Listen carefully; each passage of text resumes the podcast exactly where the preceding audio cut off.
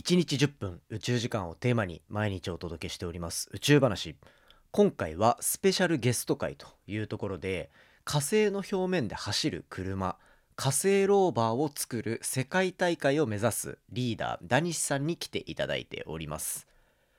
最近は月面探査などで月面の表面で走る車例えばトヨタとかが作っているそんなお話ありますがもっと未来の宇宙探査火星に人間がたどり着いただったりとかロケットがたどり着くみたいな先にある火星の表面で走るローバーの話をしていきます。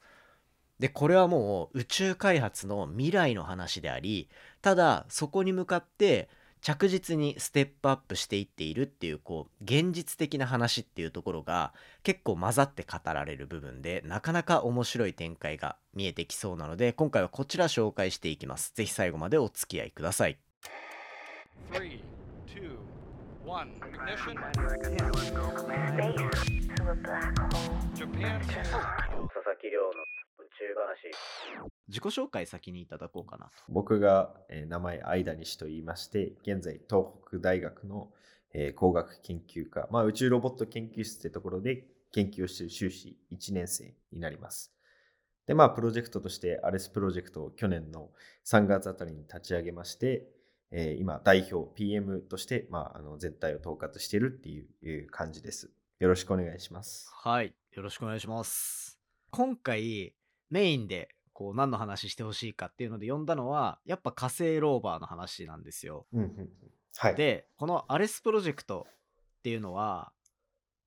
URC ユニバーシティローバーチャレンジっていうアメリカでの世界大会を目指して組まれてるチームっていうところですよね。はい。その通りです。この大会って、まあ、火星ローバー作るっていうとこメインだと思うんですけど、はいどんぐらいすごいんですか？あす 漠然ときましたね。はいえっとですね。まずまあ、その、ローバーの世界大会としては一番大きなものうんであること。で、フィールドがアメリカにあるマーズデザートリサーチステーション、MDRS ってとこでやるんですけれども、うんまあ、結構本格的なフィールドで、まあ、それこそうん NASA とかが実際に自分たちの開発したローバーとかロボットを実験するのにも使っているような場所で行われるものはい。でミッションが4つぐらい用意されてるっていうのがこの URC の特徴的なところで、まあ、日本でよくやってるカンサットとかの大会って、まあ、結構こう目的地まで、えー自立で走行していきなさいとかが、まあ、一つのゴールとしてあるんですけど URC は4つクリアしなきゃいけなくてうんうん。まあそのまず自立走行をやらなきゃいけないエリアがあって、まあ、そこでは操縦ができずロボットが自分で判断して走行しなきゃいけないと。はい。で2つ目のミッションが、まあ、模擬宇宙船という、まあ、火星にこう人類が行った時に、えー宇宙船とかがあってそれをロボットかローバーが直すだろうということで模擬宇宙船が用意されてましてうん。例えばネジを締めたりとか、まあ、キーボードが貼り付けてあってカタカタ打ったりとか模擬宇宙船を修復する作業をやんなきゃいけない。んですよね。それをローバーにやらせるんですか、ローバーにやらせるんですね。ローバーって普まああ通の車ですよね、はい。そうですね。4輪で、まあ、ないしは6輪で走る普通の車なんですけど、アームを取り付けまして、えーそれで操縦しながらやるっていう感じです。えーそのアームでキーボードとかまで打たされるんですねあ、打たないといけないです、ね。結構、えぐいです高そうね。ここももうすでにやばいんですけど、あの、他に3つ目のミッションが、あの一定の重さのサンプルを持ち帰ってきなさいっていう。あサンプルリターンミッションってやつですか、い、わゆる。そうです、そうです。で、最後の4つ目が、これ結構面白くて、まあ、サンプルを採取して、そこに生命がいるかどうか、えー探査して、で、まあ、その結果をまとめたものを最後、英語で30分間プレゼンテーションしなさいっていう。ああそれで全体評価なんですよね。はあはいはいはいはい。めちゃめちゃハードル高くないですか？はい、めちゃくちゃ高いです。地球でやってるってこと以外は、火星で実際にやりたいことを全部学生の僕らが挑戦するって感じですね。そうですよねなんかこれ最近僕の興味がダニスさんと喋ってからもそうなんですけど火星に結構強い関心が出始めていて いいですね。はい。なんかやっぱ生命の痕跡見つけたいって結構火星探査のモチベーションとしてでかいじゃないですかはい、そうですね。それがミッションに加わってんのはすごい納得感があるんですけど、もう、うんうんなんだ、この URC っていうでかいイベントは、最初からそういう火星の探査をするっていうところが、大きくこう、掲げられた大会なんですか？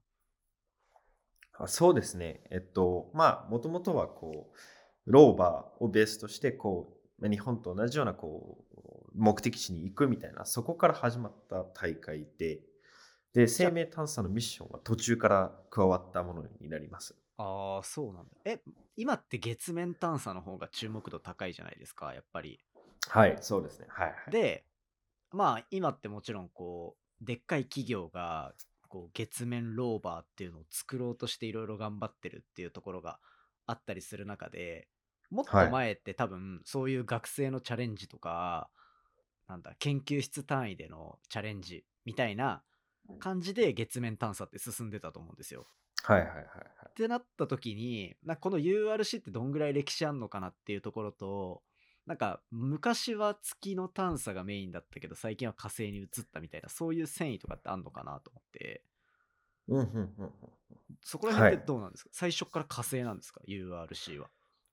そうですね。結構火星ベースで最初から考えていて、まあいうんうん多分、まあ、その URC のあの公式サイトとかにしっかりと詳しく書いてあるわけではないんですけど、まあ、はい。その始まった時期とかが大体30年ぐらい前とかなんですけど、え。まあ、そういったところを見ていくと、ちょうど NASA とかがあのソジャーナっていうめちゃくちゃちっちゃいローバーを火星に送り込んで発射してた時期、まあ、それが大成功を収めてっていう時期とかとまあかぶったりしてくるので、はいあのまあ、なそのアメリカのこう走行型ローバーを火星にどんどん送り込んでいろいろやりますよっていうその意向を組んだあの大会なんじゃないかなって思います。ああなるほどそういうことかでじゃあ、はいはい。火星探査で最近はこう生命探査のミッションも入ってってなってダリスさんはもうそこに一からチャレンジし始めたって感じなんですか？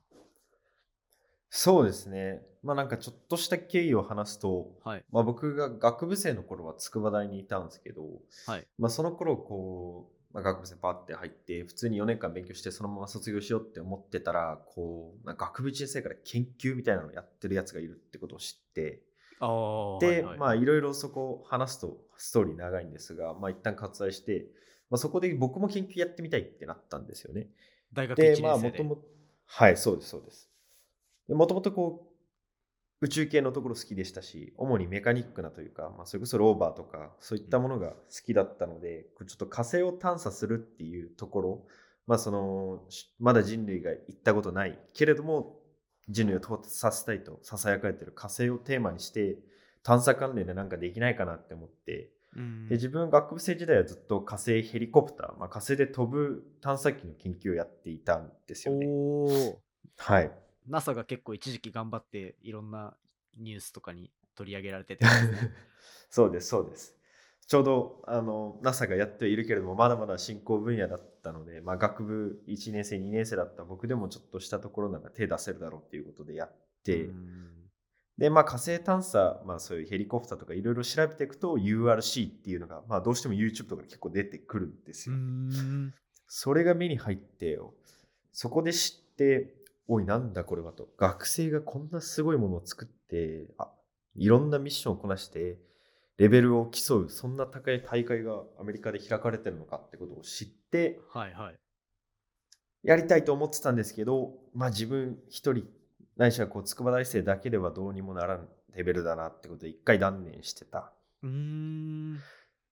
まあ、ただいろいろ経緯があって、まあ、奇跡的に今、あの幹部メンバーとしてもう2人いるんですけど、彼らと会うことができて、ぜひ挑戦しましょうっていう話になりまして、そこからもうどんどんメンバー増えて、今24人ぐらいいる大きな団体なんですけど、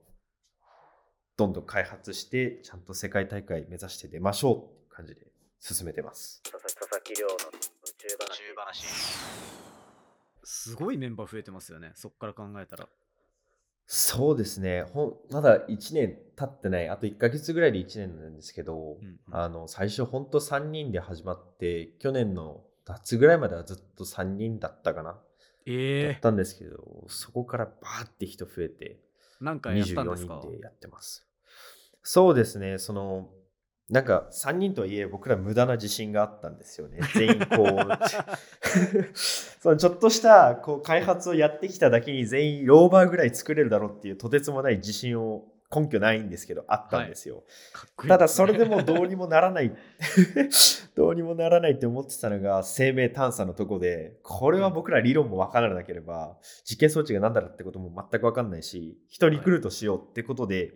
でまずこうまあいろいろ発表会みたいなのがあってあの、東大の学生さんと会うことができたんですねアストロバイオあたりにこう興味があっていろいろやってると。まさにど真ん中じゃないはい。そう、その通りです。で、彼に入ってほしかったんですけど、彼はもうすでにこう研究プランとかで、えー海外行くなりなんなりでいろいろ忙しいからっていう状態だったんですが、そうだよな。そのアストロバイオのコミュニティでこう候補をかけてみるよっていうふうに言われまして、はいはい。そこでバイオ系の人が、まあ、慶應義塾大学だったり、東大だったり、えーうん東北大も一人かな、バーって入りまして、で、まず1回目のこう人数増える期みたいなのが来るんですよ。はいはいはい。で、いバイオだけこう集まってって、バイオがめちゃめちゃ進んで、こうちゃんとあの研究の文献から読み漁ってどういう、えー分析理論がいいかみたいな話をしてる中、冷静に考えたら、その3人でローバー作れるわけないってことにここで気づいて。そうなんですよ。結構遅いんですよね。で ちょうどどこで人をリクルートできるかなっていうのを見てた時に、はいはいまあその幹部の一人が東北大学のこう From the Earth って FTE っていうサークルのもともとリーダー、副リーダーだったっけな、務めてて、はい。そこがこう、カンサットとかハイブリッドロケットを作ってる団体なので、そこでメンバー募集かけたら、えー7名ぐらい入ってきたっていう感じです。そこから徐々に増えてって、そういうことかはい、今ですね。ローバー3人じゃ作れねえよなってなったのは、まあ僕も全然そのローバーの難易度が分かってないから聞くんですけど、はいはい。ど、どこに人数が欲しいんですか？そのまずこう3人であの絶対できるだろうってこう自信満々だった理由が3人ともハードウェアがめちゃめちゃできるっていう、ハードウェアに自信があったメンツだったんですね。いわゆるなんかなのでこうはい。車の側の部分っていうんですか？側の部分です。側の部分とか機構とかを作れるっていうのに自信があってまあその、CAD の図面とかを作ったりできるのでなんか形みたいなのが見えてくるんですよ。なのはい。で最初はめちゃめちゃ自信があるというか、まあちょっと改良すればうまくいくだろうみたいな感じなんですが途中からあれこれ伝送と制御ももっとまともなものを 実装しないと そんな適当に RD で制御するようなレベルじゃあかんどこれっていう話になってきて、うんうん。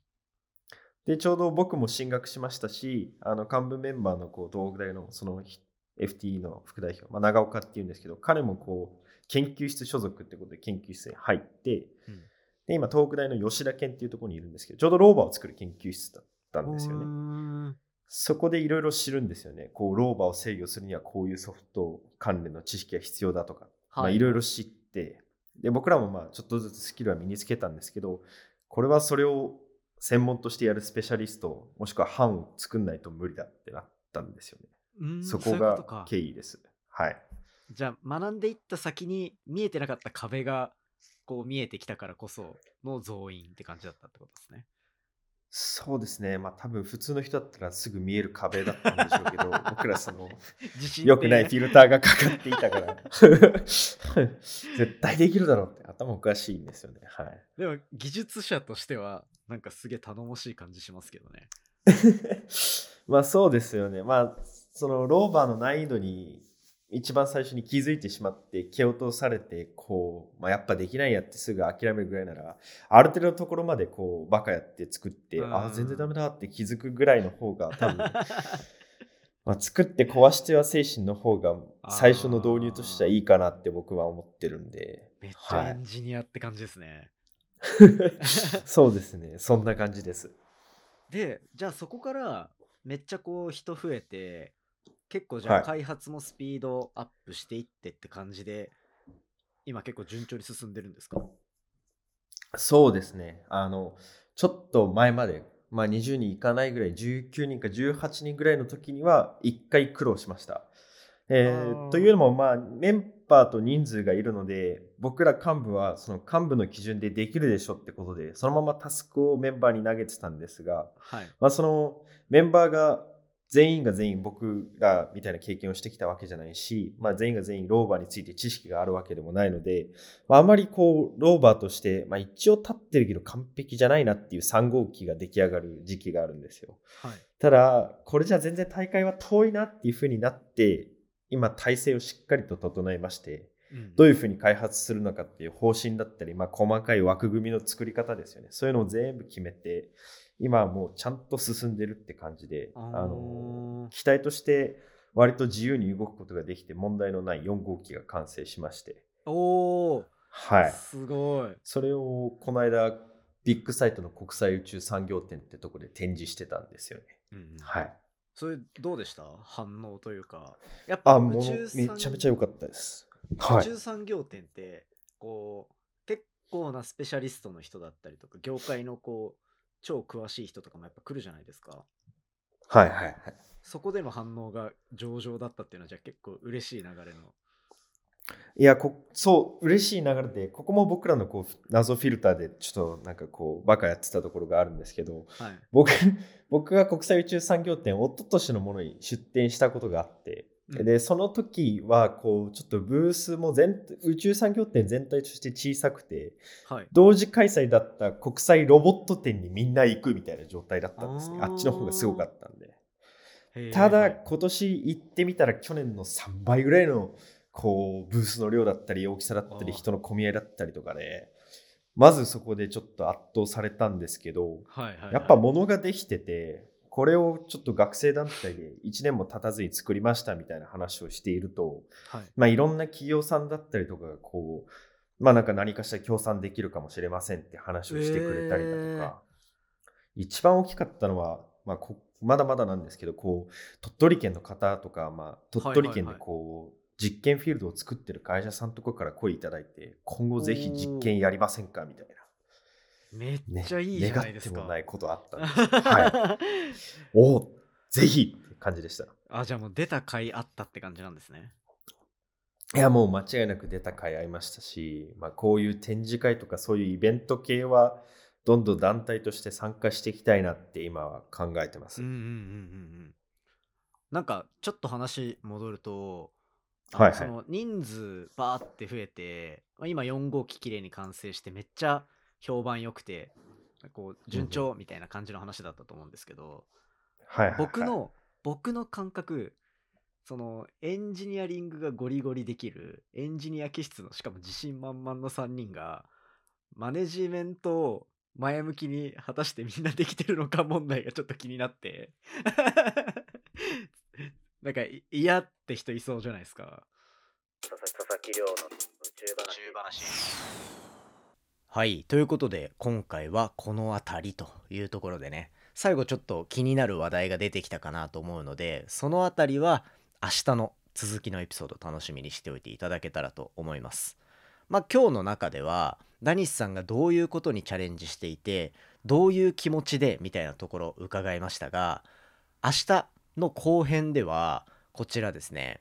本番の URC の大会に向けてどういうステップがあるのかとか今直面している課題そして次のステップに進化しようとしているっていうところのお話まで結構深掘りして聞いていけてるかなと思っておりますのでぜひ後半も楽しみにしておいてください。今回の話も面白いなと思ったらお手元の Spotify アプリでフォローフォローボタンの下にある星マークでレビューぜひよろしくお願いいたします。番組の感想や宇宙に関する質問については Twitter のハッシュタグ宇宙話で募集しておりますのでじゃんじゃんお寄せいただけたら嬉しいです。それではまた明日お会いしましょう。さようなら。